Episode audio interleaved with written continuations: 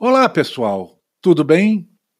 Meu nome é Valdir Franzini estou muito feliz de estar nesta primeira temporada junto com você no lançamento desse meu novo projeto Academia do Agro.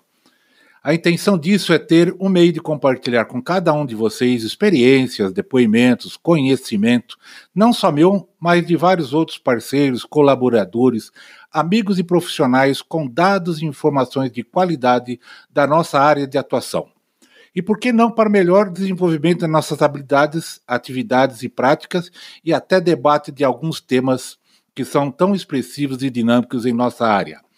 A Academia do Agro é o podcast para todos aqueles apaixonados pelo agronegócio e está disponível na plataforma Anchor.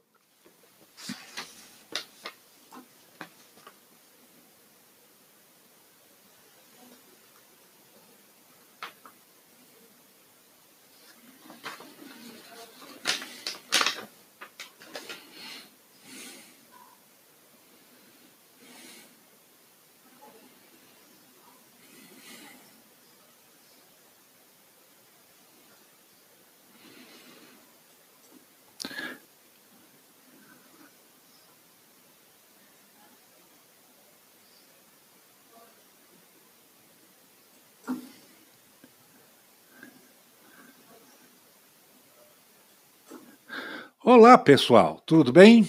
É Valdir Franzini falando e estou muito feliz em estar nesta primeira temporada junto com você no lançamento desse meu novo projeto Academia do Agro. A intenção disso é ter um meio de compartilhar com vocês experiência, depoimentos, conhecimentos, não só meu, mas também de outros parceiros, colaboradores, amigos e profissionais com, com dados e informações de qualidade da nossa área de atuação. Você está no podcast Academia do Agro, dedicado à competitividade do agronegócio brasileiro, com abordagem de temas que fazem parte do seu cotidiano, trazendo dicas e sugestões para o seu trabalho. Vamos juntos!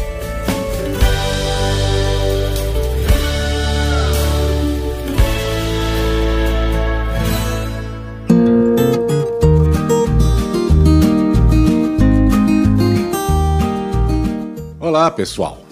Hoje teremos um episódio diferente. Nós iremos comemorar os três meses da Academia do Agro no Ar. Já se foram 12 episódios e, como forma de agradecer a todos os nossos entrevistados e a todos vocês, nossos ouvintes, hoje falaremos de um assunto chamado viola.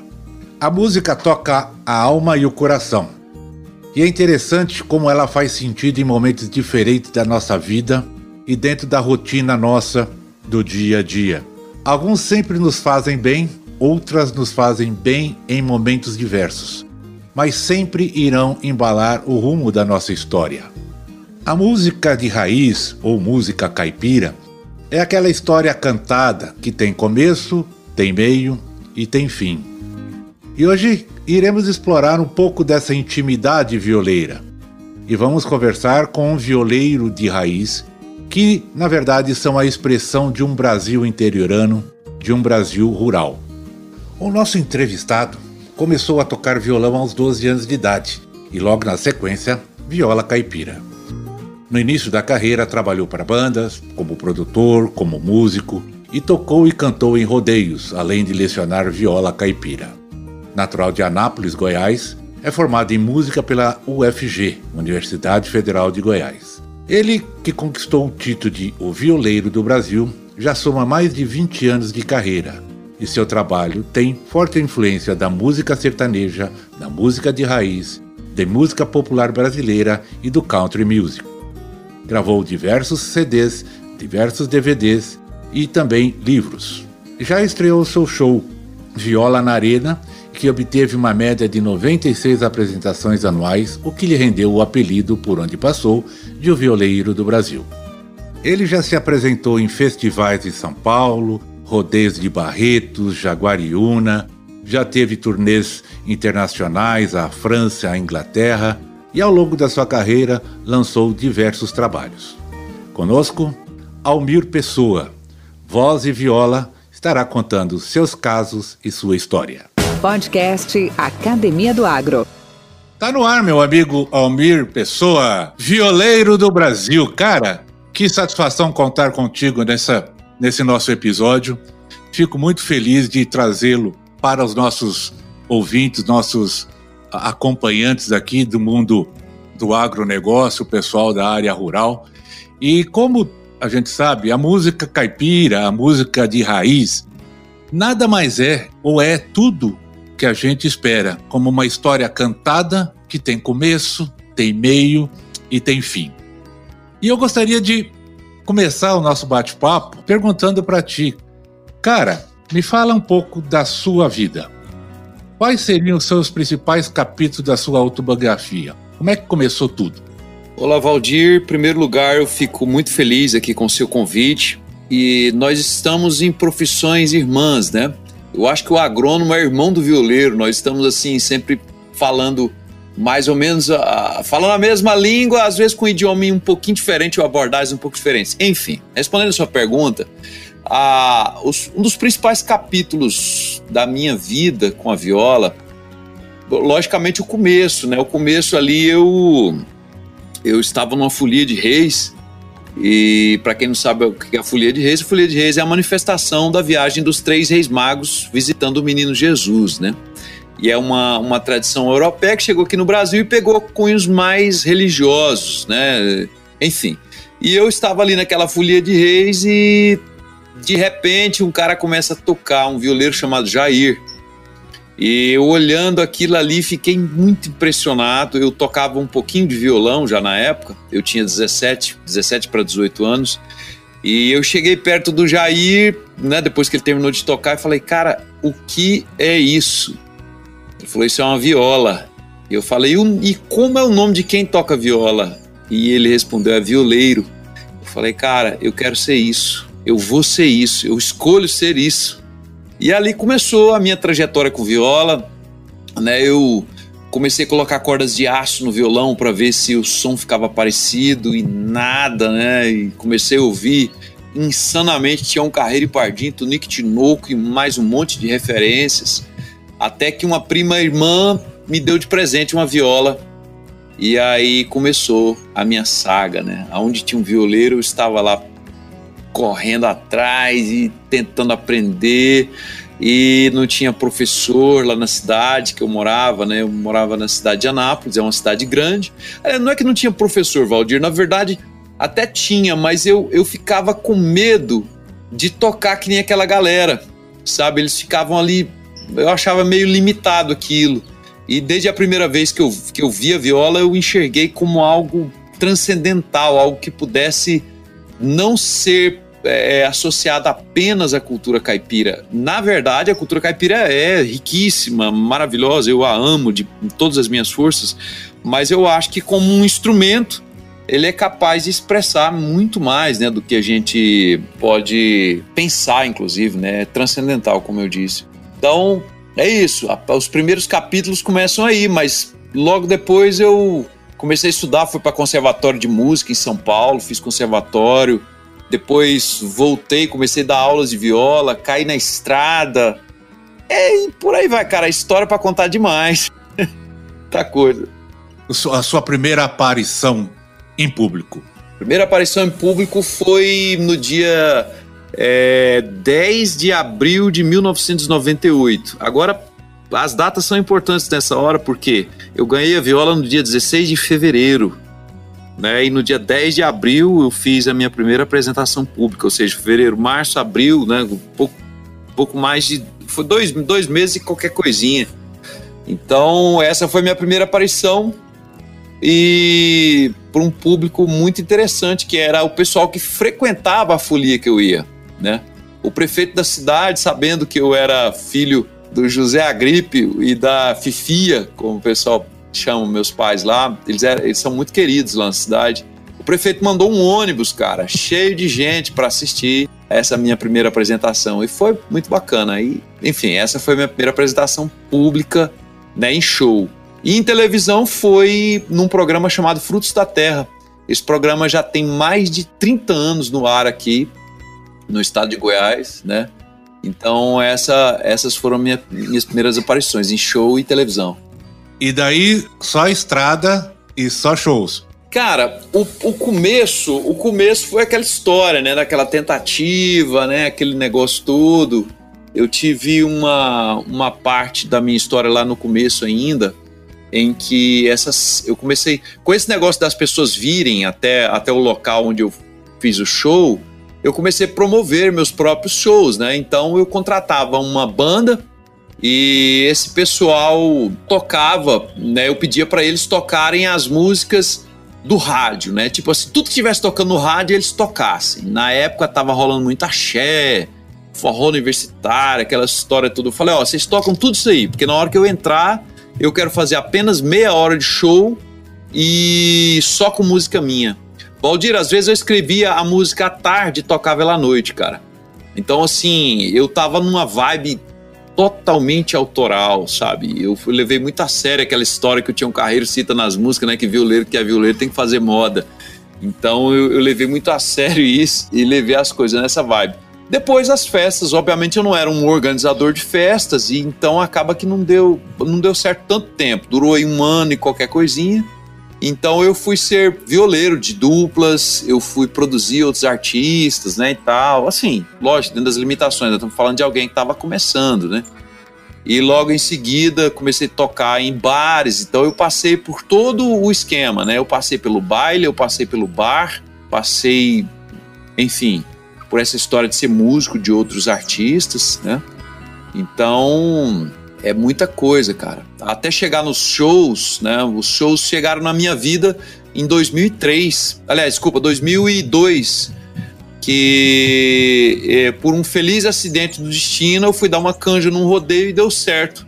Então eu lancei o show Viola na Arena em 2002. No ano de 2003, olha, preste bem atenção, pessoal. Eu lancei o show em 2002. Quando foi em 2003, eu fiz 97 apresentações de Barretos a Jaguariúna, passando por Rio Verde, Pará, Mato Grosso, enfim, rodei pra caramba.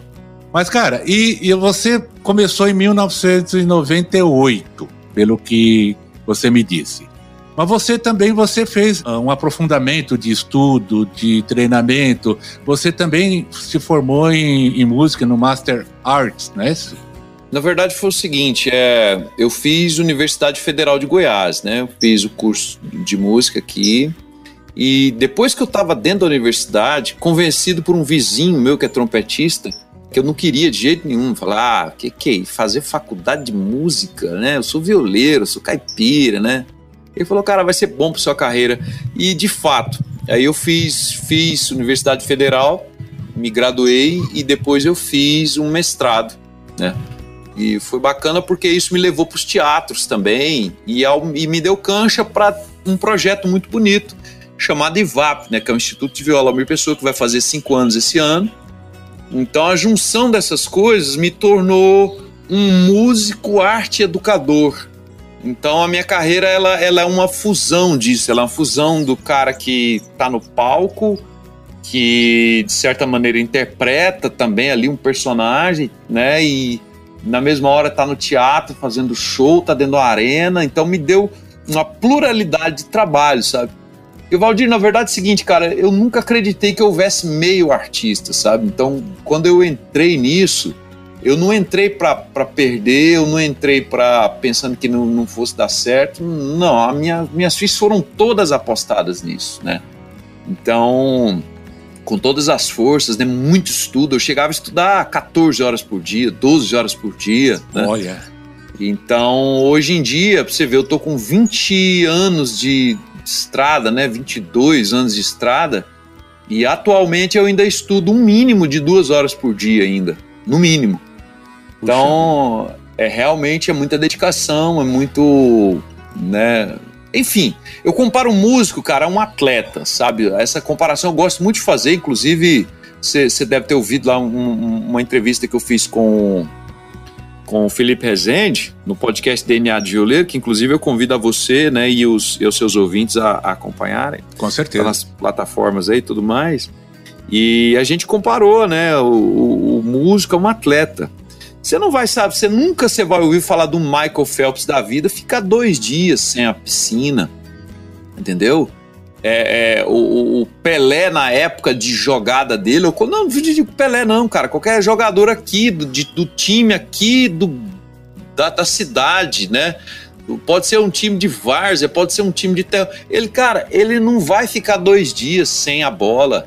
O corredor não vai ficar dois dias sem. Até o descanso do cara, ele tem a ver com. Até o descanso dele é treinamento. Então, assim, para mim, tá? Aliás, para mim não. Eu vou, eu vou falar até com uma verdade universal. Quem quiser depois um embate, eu posso provar por A mais B. Cara, não existe uma técnica boa em qualquer coisa sem muita tentativa, sem muito erro e acerto, entendeu? Sem muita vontade de trabalhar. Então, não existe, não tem mágica, não tem milagre. O cara fala, ah, eu tenho dom de não sei o quê. Ah, bicho, esquece entendeu? Não, não, não tem conversa. Cara, na, na, nos cursos de gestão, administração, empreendedorismo, parte comportamental, é uma frase que diz o seguinte: o sucesso ele é fruto de 99,9% de transpiração e 0,1% de inspiração. Isso serve para todas as, todas as artes, todas as ações, todas as profissões, o cara se superar, ele tem que exercitar e muito. A excelência não vem com ato. A excelência vem com hábito de você fazer. Cara, eu quero explorar um pouco mais o IVAP, mas antes disso, que nem eu, eu tenho uma cara metade aqui em casa que eu devo. que eu não chamo de cara metade. Eu chamo ela de, de três quartos. Fala um pouco do seu três quartos. Da Lidiane. Como é que foi? Ela, foi, ela começou como fã ou isso foi mais anterior? Cara, a, a, Lidiane é o seguinte, desde quando nos conhecemos, que foi também numa folia, olha só, tanto que a folia tem importância na minha vida, né? É, nós nos conhecemos muito jovens, cara. A gente se conheceu, eu tinha 17 anos, ela tinha 15, e aí a gente namorou ali brevemente, depois passamos uma temporada longe, né? Aí reatamos, enfim, nós estamos juntos há, há bastante tempo. A Lidiane sempre me desafiou, cara. Quando esse negócio da. Assim, nos amamos muito e tudo mais, mas eu vou, eu vou ser bem direto na pergunta, assim, o que, que a Lidiane influencia na minha carreira? Desde o começo, quando eu tocava em bares, ela era vendedora de uma empresa de, de produtos agrícolas. E ela sempre ficava me desafiando. Ah, você está tocando em um?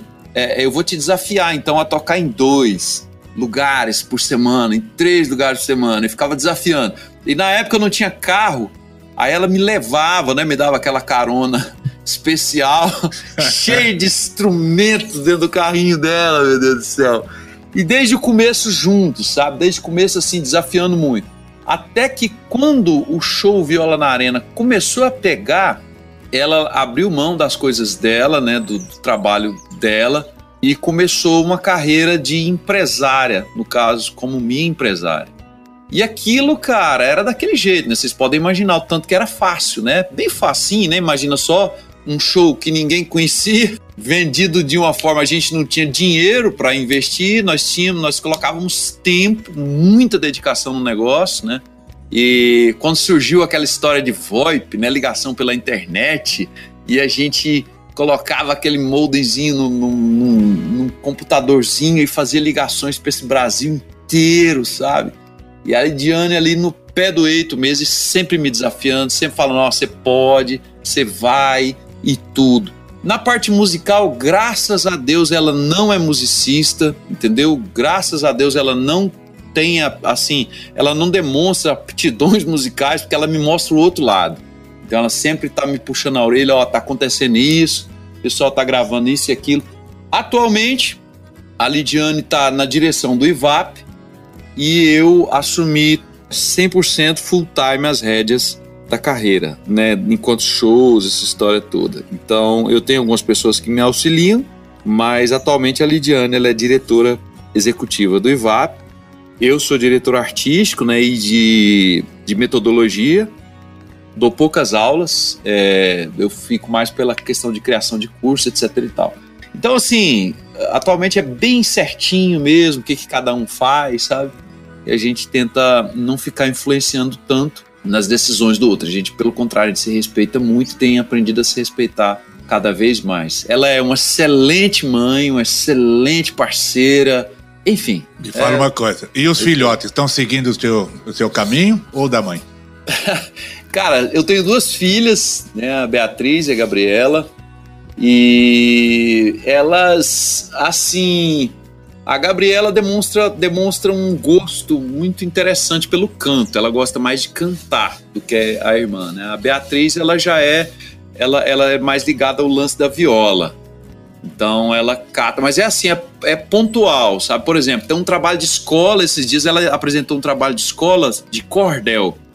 E ela é muito direta no que quer, sabe? Ela, eu sou mais de ficar rodeando, né? E tudo. Ela é mais direta. Ela chega, papai, me ensina a tocar o solo de asa branca. Né? E aquele jeitinho, ela fala aquele jeitinho de tocar lá do cordel. Aí eu peguei ensinei uma, uma escala para ela, né? Que é, é, deixa eu ver se a viola tá afinada aqui. Aí ensinei para ela isso aqui. Ensinei isso, ela pegou rapidão e aquele jeitão, né, da aquele tipo de escala de música nordestina, né, e tudo mais, ela pegou e saiu matando a pau. Então assim, não tem muito ficar rodeando, sabe? Ela pega, apresenta e daí a pouco fica alguns dias sem pegar, mas assim, enfim, todas duas têm são afinadas e têm boa aptidão musical. Que beleza. Que bacana. Almir, agora fala um pouco do IVAP. Como surgiu esse projeto? Eu sei que ele vem, ele vem complementar, ele vem te, te dar expansão aí na, na, na, no seu dom artístico, na, na sua vontade, mas conta a evolução dela e que momento que está hoje o IVAP, com cinco anos já de estrada. Valdir, é o seguinte, o IVAP ele surgiu num momento interessante que é o seguinte, as pessoas eu sempre mantive alguns alunos em casa, sabe? Era ali quatro, cinco alunos, mas a demanda era muito grande. As pessoas ficavam perguntando: eu quero estudar viola e tal, aquela história toda. E eu sempre acabava indicando um professor particular ou outro, né? E tudo. Até que surgiu uma conta muito simples, uma conta bem básica, que a gente mantinha escritórios, né? em, em locais de negócios, né? E ali você tem toda a despesa, né, do, do, escritório e tal. Mas eu comecei a ficar incomodado que nos escritórios eu não podia ensaiar, não podia fazer música, não podia receber um parceiro musical para compor. E aí isso ficava na minha casa, sabe? Essa história de trazer para casa. Então eu ficava carregando, eu ficava querendo levar o meu trabalho musical para o escritório, não podia, e eu tinha que trazer para casa um trabalho que, por mais que seja muito prazeroso, é estressante também, né, cara? Verdade. E aí nós é, abrimos o IVAP no intuito de ser uma espécie de escritório com é, é, a, a, aula de, de, viola, né, e tudo, um espaço adequado, tudo mais. É por que, que a gente de, decidiu chamar de instituto? Porque é, era muito mais abrangente do que uma escola de viola, sabe? Primeiro, porque primeiro que uma escola, na minha cabeça, eu entendo como algo que você vai transmitir uma metodologia já existente, né? No caso de um instituto, não, você cria né, algo novo, você expõe algo novo, você experiencia, né? Você traz tanto o científico quanto o empírico né, para ali para dentro. Então o IVAP nasceu dessa história de ser o meu escritório. Eventualmente a gente acaba agenciando algum outro artista, né, esporadicamente. E ali é um local de ensaio também, e o IVAP nasceu dessa forma. E um, um local também de eu, como é que eu posso dizer, de eu ter passe livre para poder falar com as pessoas, porque ainda tem um estigma, né, meio grande assim do artista, não poder falar, né, de ficar em contato demais, essa história toda. Então o que que acontece? Quando eu preciso falar com as pessoas que eu estou disposto e eu tenho tempo de, de, de encontrar com as pessoas, eu estou no IVAP. Né? E ali tem também o Empório do Violeiro, que é um, um espaço destinado à, à, comercialização de produtos relacionados ao meio, né? ao nosso meio. Ali tem é, um cordoamento de viola, tem coisas para violeiros, é, souvenirs, camisetas, bonés, essa história toda. Tem também algumas cachaças de altíssima qualidade, sabe? Enfim, e a IVAP tá nessa, tem, tá nessa vibe. Nós temos alguns professores muito engajados, cara e o IVAP agora é chegando o aniversário de cinco anos, que vai ser no mês de novembro, e nós estamos preparando agora um curso online também, o IVAP Online, para atender pessoas todo o Brasil, que está fora dele também. Viu, Almir? Eu vi uma, um certo tempo atrás uma. Acho que foi um artigo do. Como é que ele. Ah, Volmi Batista, lá de Brasília. Uhum. E, e ele fez um comentário bastante interessante que eu queria te incluir nessa, nessa pergunta. Ele disse o seguinte: ele faz parte de uma leva de violeiros de vivência mais urbana, como o próprio Roberto Correia, Renato Teixeira e Almir Sater, seu xará. É Sim. um estilo que chamamos de regional, que fala do sertão e com uma pegada mais urbana. São caipiras com conhecimento mais amplos de música. Aí eu te pergunto: música de viola ou caipira ou de raiz? Conte-nos um pouco sobre ser violeiro nas ruas da cidade. Bem, Primeiro, eu acho que a gente tem que tomar muito cuidado com essa história de ter conhecimento ou não, né? Que tipo de conhecimento e tal. Porque conhecimento musical. Primeiro a gente tem que definir o que, é isso. Eu acho que é, se você disser que alguém não tem conhecimento musical, né? Um músico caipira, por exemplo. Imagina só o. Vamos pegar um ícone, né? É, é exacerbado mesmo. Tinha um carreiro eu não acredito que o Tião Carreiro sabia o que, que era o que, que era uma, uma tríade diminuta, uma leitura musical numa partitura, ler em clave de sol, em clave de fá, em clave de dó. Eu não acredito que Tião Carreiro sabia quem era Mahler, Chopin, quem é esses caras. Agora, cara, você nunca, você jamais você vai poder dizer que o Tião Carreiro, o Tunico Tinoco, o Bambico, esses caras todos, eles não estudavam, não conheciam de música pra caramba.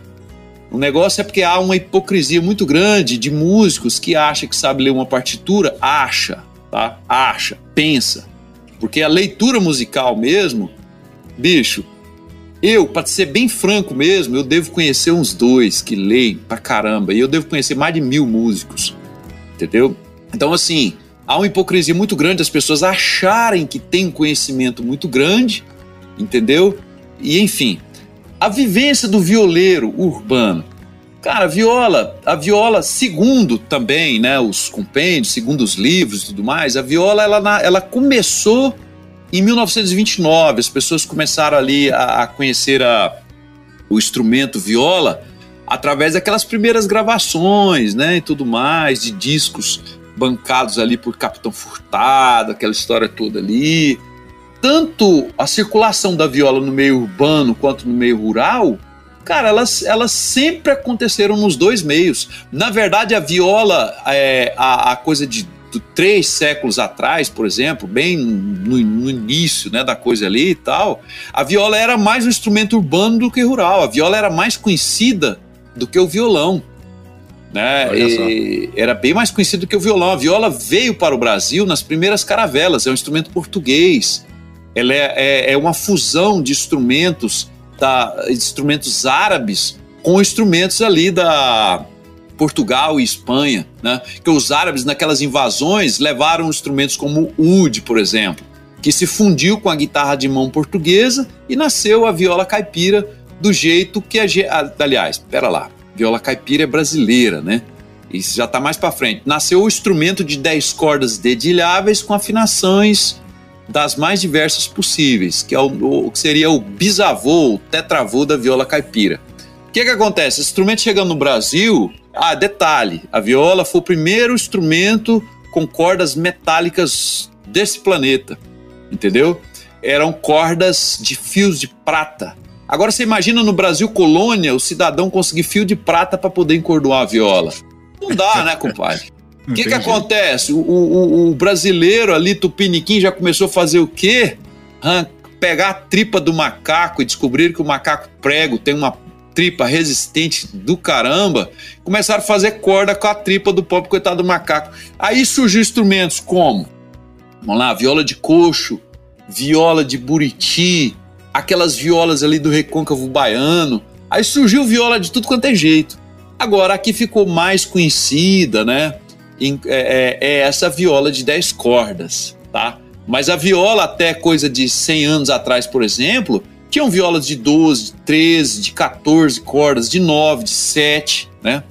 Então aí hoje padronizou-se, né? Claro que com a entrada, por exemplo, do Adel Vecchio, da vida, né?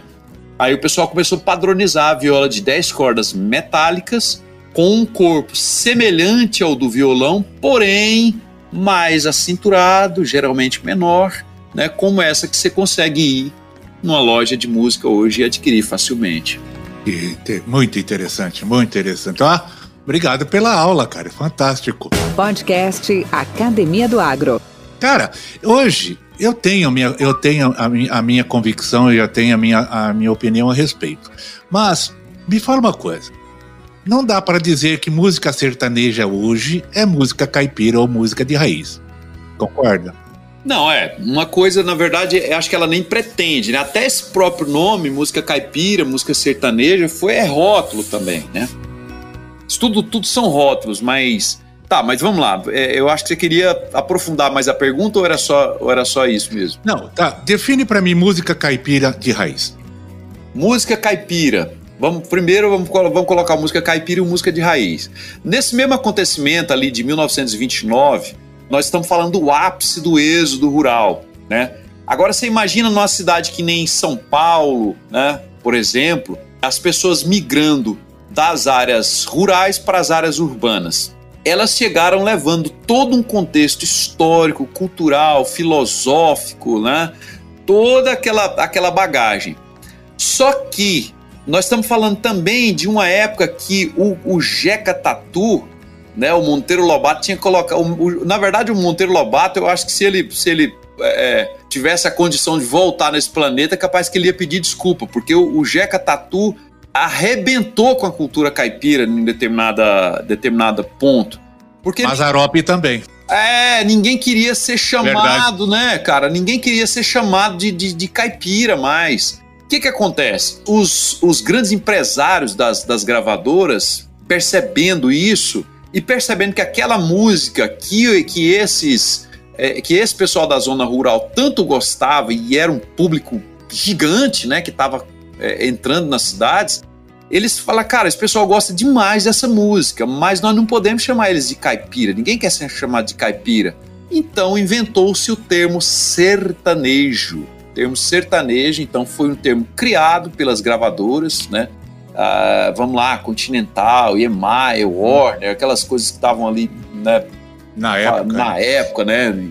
E mudando o Brasil. Então criou-se o termo sertanejo. Algumas duplas continuaram utilizando o termo caipira, né? Algumas turmas bateram o pé, mas outras enveredaram com essa coisa do sertanejo e mandaram o Brasil. Aí, começa, aí começou-se as misturas, né? Uma mistura que foi muito muito latente foi, foi a mistura, por exemplo, de Pedro Bento e Zé da Estrada, que numa ocasião fizeram uma turnê no México, eu acho que patrocinado pelo governo brasileiro, fizeram uma turnê no México, só que com a, com a volta deles de lá para cá, eles trouxeram o chapelão mexicano na cabeça, os trompetes nas músicas, entendeu? E colocar isso nas músicas. Resultado, cara, foi a mesma coisa que riscar um pavio de pólvora, um barril de pólvora. O negócio explodiu. De, depois disso, chega milionários do Zé Rico, o Zé Rico com aquele vozeirão lá em cima nas, nas gripas, você tá entendendo? E aí, com essa influência mexicana, o próprio Hamilton Carneiro fala que foi aonde começou, assim, segundo ele, tá? Onde começou a estragar a música, né? Tipo assim, porque aí ninguém sabia mais o que, era sertanejo, o que, que não era. Mas o fato é que com essa influência da música mexicana, abriu uma porteira também para outras influências muito grandes da música americana. Aí, aí, meu irmão, aí nós já estamos falando década de, de, final da década de 70, né, início dos anos 80. Aí entra em cena, por exemplo, Chitãozinho Chororó, que os caras muito visionários começaram a perceber que o quê? Que o próprio equipamento de áudio, cara, que estava em vigência no Brasil, não conseguia dar conta daquela música nova, daquele monte de novidades que já incluíam guitarras elétricas, incluíam bateria. Aí nós estamos falando também de uma influência aí de rock and roll, influência da uhum. própria música popular brasileira de uma maneira geral que estava mudando, né? A guitarra aparecendo no 12, fãs de Raul Seixas enlouquecidos, né, com aquele som e tudo mais. Então todas essas coisas se influenciam. E aí a música caipira acaba que ficou assim, ela ficou um pouco presa à questão da viola, do acordeon, né? E de uma percussão ali mais tranquila, mais singela e tudo mais, e seguir um caminho mais bucólico, permitindo menos misturas, né? Mas só porque esse fenômeno também, Valdir, a gente pode observar também coisas como o samba de raiz, a gente, pode, né, a gente pode observar com várias outras manifestações também que escolheram não se misturar. Então eu acredito que a música, para mim, a música caipira é essa música que não se misturou tanto, tá? Ela permitiu mistura até um determinado ponto até ali nos primórdios, né? Com a questão da, da, da cultura africana, do indígena, né? E do europeu, beleza, teve aquela mistura inicial, mas ela não permitiu uma mistura posterior, que seria com essa coisa aí da guitarra elétrica, né? Da, de todas essas outras coisas que originaram o que a gente chama hoje aí de música sertaneja, música sertaneja universitária, tal do arrocha, né? Que já é outro negócio que que já veio da bachaca, né? Do bachata, sei lá, que é um, que é um ritmo mexicano, se eu não me engano, também. Olha aí o México influenciando de novo. Então, assim, é, todos, né? Eu acho que todos têm que ser respeitados e todos têm que ser. Enfim, a gente tem que pegar o lado bom de cada coisa dessa, mas uma explicação bem técnica é isso aí. Eu acho que a música caipira é a música que não se misturou tanto. Legal. Uh, Almir, nós já estamos chegando mais próximo aí do nosso finalmente, mas eu teria ainda duas, duas ou três perguntas para te fazer. Conta para mim, qual a coisa mais engraçada ou estranha que já aconteceu com você no seu caminhar de viola? Ah, cara, mais estranho, bicho, aconteceu muita, aconteceu muita coisa estranha. Escolhe uma. Caraca, meu. Ah, bicho. Ah, tem um negócio que, é, que foi um fato que eu fiquei meio encabulado.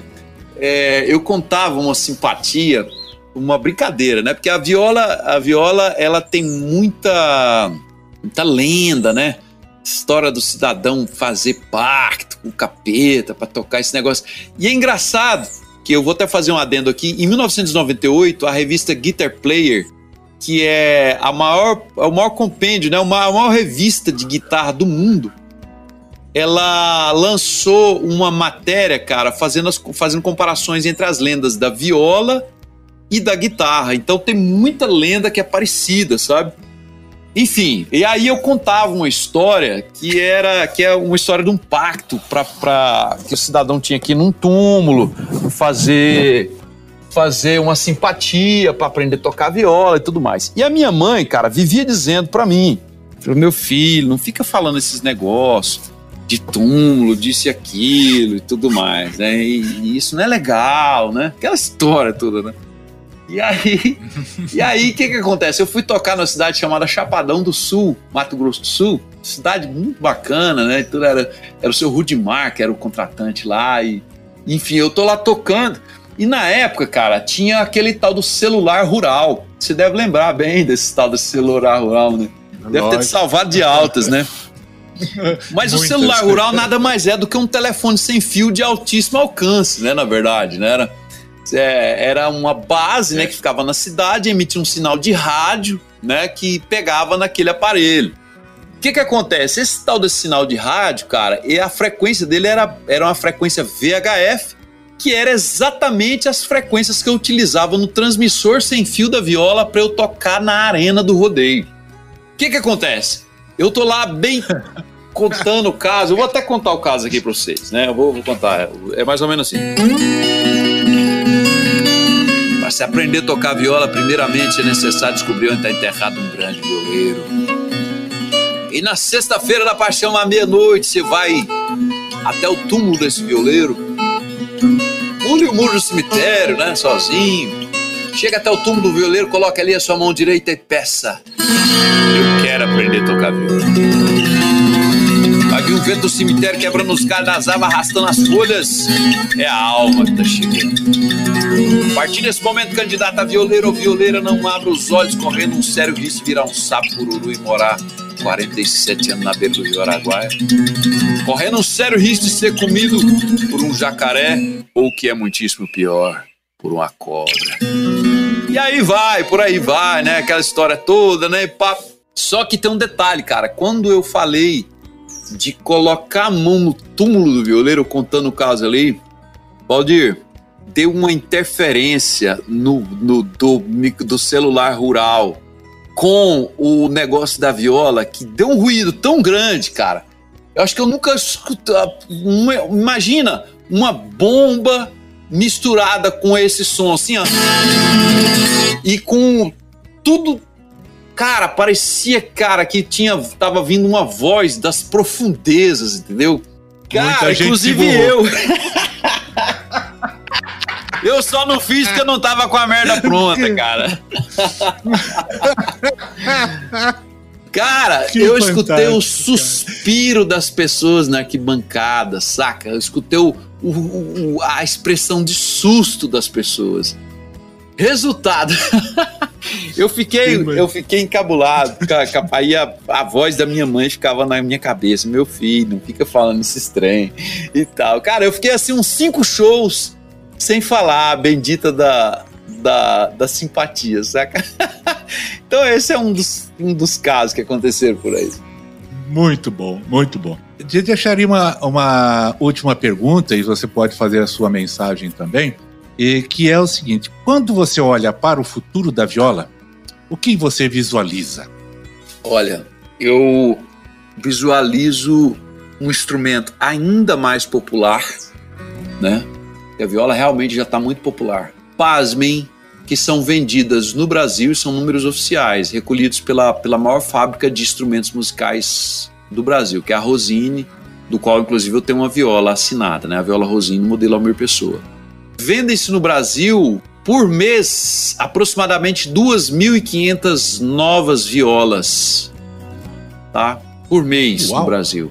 Então, e a quantidade de escolas de viola, de cursos de viola, de professores de viola é inacreditável. Tem muita gente boa trabalhando, muita gente fazendo a sua parte e tudo.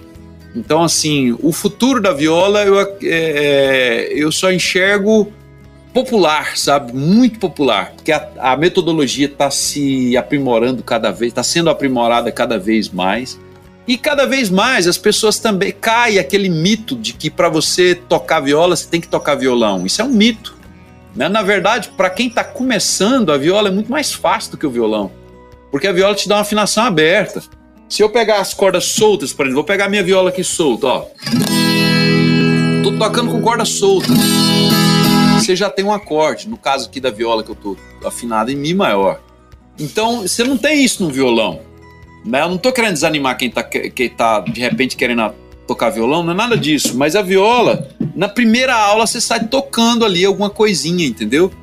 É como se fosse um namoro ali, aquele namoro no começo, não te exige de muito nada, né? E tudo, você vai achando bom, pá, e tudo, e vai entrando e vai entrando. Daqui a pouco ela te dá o bote. Almir, você sabe que esse seu comentário me, me, me trouxe a, a, lembrança. Nesse último show que você realizou na, aqui na chácara, no Meia Ponte, Isso, aqui do, é do seu sogro, né? E eu, eu tive o privilégio, eu e a patroa, de participarmos. E eu vi seus alunos, o aluno da IVAP, e eu fiquei, cara, eu fiquei realmente impressionado. Garoto aí de 16, 14, 15, 16 anos, muitas meninas ali em dupla, é, é, fazendo solo, e, e, assim, com aquele pessoal mais já errado, né? O pessoal já da, do 6.0 para frente. E eu fiquei, eu fiquei, olha só, como, como essas coisas se dissemina, e bem, bem, bem enquanto que você disse, né? Pela facilidade, pela atratividade, pela. Hoje, realmente, a própria parte tecnologia, som, áudio, gravação, tudo facilita também. Hoje você pode fazer aula virtual, por que não? Você pode gravar seu som, ouvi errei aqui, vou fazer, vamos fazer de novo, diferente de épocas anteriores, né? Então realmente fiquei muito surpreso com a, assim, com a, com a aderência, né, que o instrumento tem causado e o crescimento, né, natural que a música tem, que a viola tem, uh, tem provocado. Almirzão, obrigado. Deixa aí para você a última mensagem. Valdir, muito obrigado, cara. Obrigado a você pelo espaço, maravilhoso mesmo. Deixo um grande abraço a toda a moçada envolvida com o agronegócio, enfim, todos os seus ouvintes, tá? Deixo aquele grande abraço, meu amigo, muitíssimo obrigado pelo espaço. Eu te agradeço, esse espaço sempre estará à sua disposição e espero encontrá-lo em breve, ao vivo em cores e sem a internet. Valeu, meu irmão, até mais. Com temas expressivos e dinâmicos, esse intercâmbio semanal visa oferecer um melhor desenvolvimento em suas habilidades profissionais e nas atividades e práticas do seu cotidiano. Somos da Academia do Agro, o podcast para todos aqueles apaixonados pelo agronegócio. Te aguardamos no próximo episódio. Até lá!